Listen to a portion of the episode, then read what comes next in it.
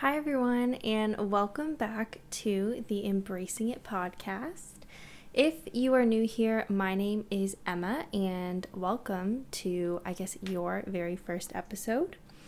Um, today, I'm going to be talking about something very, very important to me. Um, if you are new here, I would highly, highly encourage you to go back to my very, very first episode ever, which explains why I started this whole podcast and how it came to be, which actually ties in to today's topic. So, today's topic is um, actually about NEDA Awareness Week. So, um, this week, when you're listening to this, is NEDA Awareness Week. So, it's National Eating Disorder Awareness Week. And uh, first of all, I really wish that this is a week that more people knew about and that was more talked about to try to reduce the um, stigma and stereotypes around a lot of eating disorders that are very, very prevalent in our society today. Um, so that's kind of why I wanted to make this episode was to talk about these stereotypes and just talk about my own experience. Um, I will just say that I am going to be talking about um, uncommon um, or less talked about symptoms of eating disorders today. So, if you are someone who does have an eating disorder and you find that this topic is a bit too sensitive for you, um, please feel free to stop listening. Um, I trust that if you do get triggered, you will go ahead and stop the episode. Um, and if you are someone who would like to become a little bit more educated, um, or who just wants to understand the perspective of, well, this is just one perspective, it is my own perspective um, of someone with an eating disorder, then I would encourage you to keep on listening. Um, what I'm going to be talking about today, just a disclaimer, is in regards to anorexia nervosa. Um, so, the, some of the symptoms that I'm going to be talking about are relative to my own personal experience. Um, if you struggle with different forms of disordered eating, then your experience will be different. And if you do struggle with the same experience that I have, um, your own symptoms and your own experience can also be very specific to you. Um, and I just want to say that because one of the things with eating disorders is a lot of people who have eating disorders tend to compare to other people who are also disordered. Um, so please make sure that if you find yourself comparing at any point in time, um, please, I encourage you to stop listening. Now, with that all out of the way, um, I am going to dive into some of the less talked about symptoms of an eating disorder. Now, I just want to say for a really long time, um, I did not get diagnosed for my eating disorder. Um, and that was because of many, many things. But the very, very first thing was um, stereotypes and stigma. Um, I never really struggled or thought that I struggled with my mental health all throughout um, high school, mental health wasn't really talked about a lot um, amongst my family, and it also wasn't really extremely talked about amongst my friends either. So um, I think a lot of that kind of held me back from thinking that what I was feeling and thinking myself and the behaviors that I had, um, that sort of whole lack of knowledge on my end just really made me feel like I didn't need to get help and that what I was going through was normal. So, for a very long time, um, I did not get help for my eating disorder. I had a lot of disordered behaviors, but in the uh, peak of 2020 was when it actually turned into a eating disorder, um, and I put off getting my diagnosis. Um, for even quite a while before that. Um, so, I guess to kind of, you know, start off, one of the things I just sort of, for an education, I guess, standpoint, that I'll share is that there's a lot of stereotypes that exist around eating disorders. Specifically, in my case with anorexia, um, I only knew anorexia in one way, and that was the way in which it was presented in the media which was Um, again, please click off if this is going to upset you, but it was extreme, um, extreme, extreme weight loss, um, skin and bone um, in the hospital.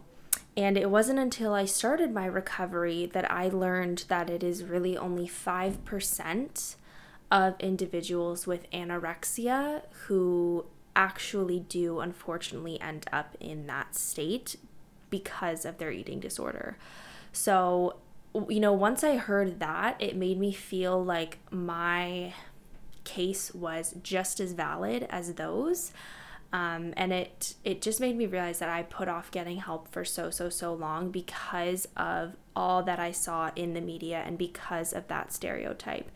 And my, my I feared like I seriously was like what if I try to get help and they tell me like you you don't have an eating disorder. Like I vividly remember and this is in my first episode reading through the symptoms of anorexia and when I was pivotal pivotal breakdown and it just clicked i was like oh my god this is exactly what is happening to me and there is um, such a concrete sort of criteria on paper but there's so many other symptoms that i had that were just not talked about and that that aren't talked about because everyone's own behaviors and honestly mine were obsessions were very very different and they're very unique to each individual so, one of the uh, most common ones that I had was an obsession with pictures and videos of food. I would religiously, and I mean religiously, watch 10,000 calorie challenge videos. I would watch cheat days, and there was one specific 10,000 calorie video that I would watch continuously because something about it was really, really satisfying to me and that's and I that's super weird and strange to admit, but um, it was like that was the case, and I would binge those videos because I would see people eating everything that I would just never let myself have. And I just felt such a sense of accomplishment and pride for not eating those things whenever I watched those videos. So it literally was just fueling the joy I got from restriction by watching other people indulge in things that I couldn't have. So I was very, very, very obsessed with um, pictures and videos, and I was also obsessed with what other people were eating. And this is what would go in my head a lot. I even remember in high school i would i would never say it out loud but i would just compare what i was eating to what my friends were eating. Whenever i would go out to dinner i would always try to pick the healthiest option in comparison to my friends or family. Um, and i would always just make these extra swaps or adjustments to make something uh, quote unquote healthier and I never once did it out of joy or because I wanted to. Like, never, ever once. It was solely because I wanted that that same feeling that I got from watching these 10,000 calorie videos. And I was just obsessively um, interested in everyone else's food, what they were eating, what they weren't eating, what diet they were on. I would also compare exercise, and I was just very fixated on on that. And that also that also did lead me to be very fixated on other people's bodies. And but as a result like i was comparing everything and everyone to myself.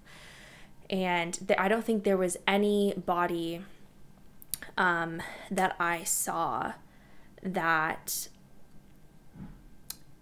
made me feel better about myself. Like I, I don't really know how to how to explain that but there was there was nothing that i could have seen that would have taken this away is what i'm saying. There was there was no body no food no no exercise regime um, that would have taken this away because it was fueled by so many internalized things like fat phobia, um, true just mental illness, uh, an eating disorder, um, and a lack of education and an unhealthy relationship with exercise, food, and myself. So that was fueled by a lot, a lot of things and my own insecurity as well. And speaking of insecurity, um, so when I came back from my first year of university, that was where the eating disorder really kind of took off. I had lost a significant amount of weight. Um, I'm not going to specify numbers, um, but I had a fixation with trying on my old clothes. There was a specific pair of shorts that I wore. Um, it was like my favorite pair of shorts in high school, and I wore them um, I remember my first year or my first year of university and like welcome week and stuff. And um, at a certain point throughout the year, they obviously I I didn't fit into them. And then when that school year finished, um, back in the summer, I then made it my mission to fit into them.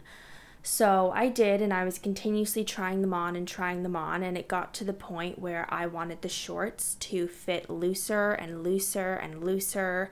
And I wanted those shorts to be baggy. Like I wanted that satisfaction of yeah, you know what? These shorts don't don't fit me anymore. And that's because I lost a bunch of weight. Like I and I wanted that.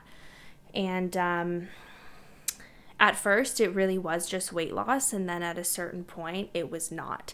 And I can't really I can't really tell you what the turning point was and I don't think it was a turning point. I think it was just the launch.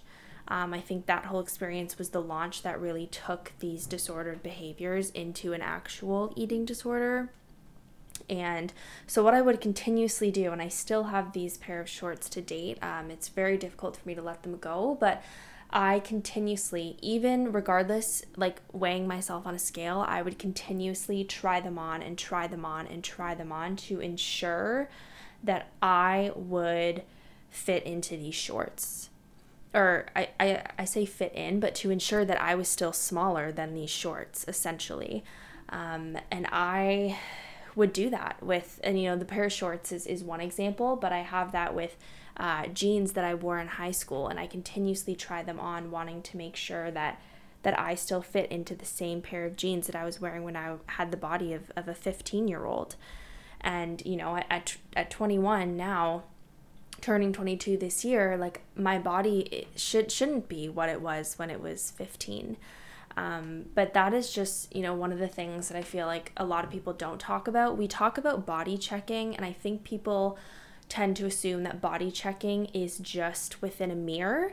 But I do think that body checking can also present itself when you are stepping onto a scale, when you are, um, you know, obviously body checking in the mirror, but also when there's behaviors like that where I'm trying on certain pieces of clothing um, for that confirmation that my body hasn't changed or maybe it has changed. Like I just need that that reassurance um, and and validation um, in order to move forward with with my day.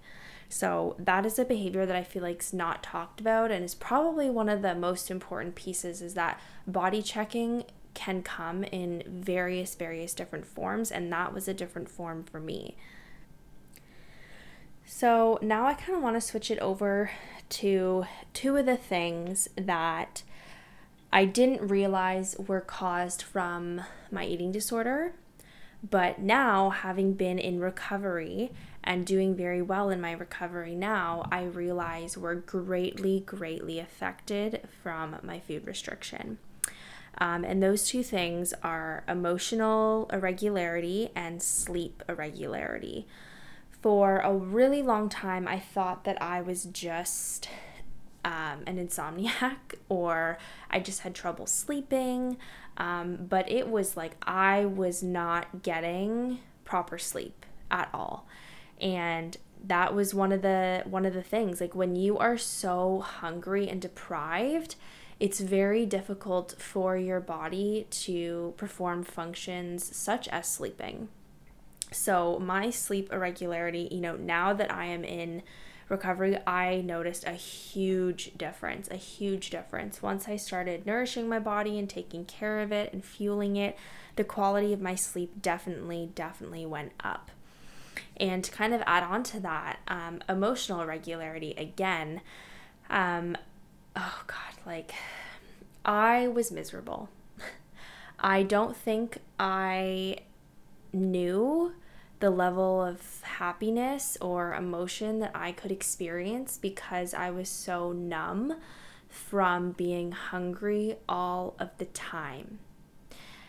And when you are going through an eating disorder, you can't even take a second to think about how you feel because all you think about is food. All I would think about is my next meal time, what I could eat, what I couldn't eat, how long I wasn't going to eat for when I woke up in the morning, um, what exercise I was going to do once I finished exercising, um, what next uh, form of movement am I going to do the next day. Um, thinking about my calories, like thinking of ways to suppress my hunger that didn't involve food, thinking of ways to fl- like flush my body out. Like it was just ongoing and it is exhausting. It is seriously exhausting. Not to mention the fact that I'm looking at myself in the mirror 20 times a day and stepping on a scale regularly. Like it was just very it was daunting. Even me talking about it, I'm like, God, how did I do that? Because now I'm at a place where I'm so in tune with my emotions, and that's definitely because I've done a lot of therapy and work to actually develop that skill. But I truly I feel like I experience everything so much more intense now because I'm not as I'm not, I'm not focused on what I look like um, when I wake up or how many calories I've consumed and blah blah blah. blah. Like I'm I really try to step away from from those behaviors. And I just will say that I can experience life I feel like a lot more clearly. And I think an emotion is tied to every single experience. And now I'm at a place where I get to feel all of those things that I I couldn't even hold space for before because my body couldn't even function properly. Um, one of the parts that I struggled with with disordered eating as well is is losing my my metabolism. Uh, I, I completely lost, or sorry, I lost my, my appetite um, due to messing with my metabolism. And it's taken so long, I mean, so long to get that back. And I actually got it back uh, just just recently. Like my metabolism is kind of actually leveled out where I'm getting hungry regularly again, as I should. Um, I used to be able to, you know, not eat for six, eight hours, and I was I was miserable. But uh, like I said, I, I didn't know it, right? I was thinking about I was just feeling so accomplished during during that time. So all I will say is emotional regularity is something that you might not realize you suffered from until you're in that step of recovery where you're able to experience life just so much richer. Like everything about it is richer. Being with your family, your friends, like the way that you feel about yourself becomes so much better. It's just intensified and and it's a hard thing to to explain, but that's sort of one of the, the key things that I realized was a true symptom of an eating disorder that it's it's kind of mentioned, but it's you know eating disorder still the symptoms have an emphasis on such a physical uh, standpoint, and sometimes there's a little bit less of the I think mental a- analysis that goes on, but again, I think that's cuz that mental piece can look different for for everyone. All right. And the last symptom that I want to talk about is denial. Denial like I said, I never once thought that my disorder was valid. I never once thought that it was valid for multiple, multiple reasons. And I never wanted to admit that that was something I was going through. I simply masked everything as health. And you don't realize how, sorry, my Snapchat just went off there. Whoops. but uh, you don't realize how much freedom you lose and how many things you miss out on. I think until you sit down and reflect on all of the ways that this has impacted your life. And that was one of the most um, eye-opening therapy sessions I ever did was I wrote down everything that was taken away from me because of this disorder. And it was everything from my sleep to Christmas dinner to fear of being pregnant because of the change and the effects it will have on my body. It was so many things that this mental illness can bring up that just I just realized like this is so valid and deserves to be recognized. Like that therapy session I just remember I was like I deserve and owe it to myself to try to step out of these behaviors and to challenge this illness and and everything every obstacle that that comes with it one of the best things that i ever did was have that breakdown that i had in my room. And i will always remember i went to my mom that day and i told her that i needed help. And I saw my doctor and I got my diagnosis. And I was in a very fortunate position that I have a family who cares about me and I have access to health care and I was able to work with a dietitian and a therapist and you know 2 years into this I've been able to change. I have changed so much and I think the biggest piece is that I realized that that denial that I felt, I hope that no one ever neglects that. I really, really hope that if you are feeling in denial, you take the leap to address it and hopefully one day challenge it and face whatever it is that, that you are going through, even if it is not an eating disorder. Um, I know that being in denial is kind of a place of comfort. It was a place of comfort for me because I never wanted to stop what I was doing. And all I can say is that for me it's been very very worth it because I've had so I had so much of my life that was not taken away from me, but that was just everything was just made very minuscule and bland and it wasn't as joyful and colorful as as it could have been and I think so much good has come out of recovery for me. So, long story short, if you are someone who is struggling with an eating disorder or thinks you may be struggling or knows of someone who is struggling, I encourage you to please, please reach out please check on the NEDA website. That is what I did, or you can visit nedic.ca. Um, they do have links on there to help you find supporting resources, and there are um, uh, groups, therapy support groups that you do not have to pay for that you can attend as well. Um, and there are also workshops for both parents um, and children as well to help them um, with disordered eating. Um, also, if you are located in Hamilton, Ontario, um, well, I guess it would be Burlington, there is an organization called Burlington's Place, and they are dedicated to helping reduce the stigma and helping those who are struggling with an eating disorder. So please feel free to check them out on Instagram and visit their website. Um, I have done some work with them in the past, and I can say that they really do put their heart and soul into everything that they do. Thank you so, so, so much for listening and for tuning in. Like I said, I really do hope that you are able to get the help that you deserve and that you may need. So, again, thank you guys so much for listening. And if you liked the episode, please feel free to share it. Um, you can share the Instagram post that I have, um, leave a review, whatever you want to do. But at the end of the day, um, I hope that if there's one thing you're able to kind of take away from this, it is to not spend your life living in denial and to please, please get yourself the help that you need, even if you don't want it.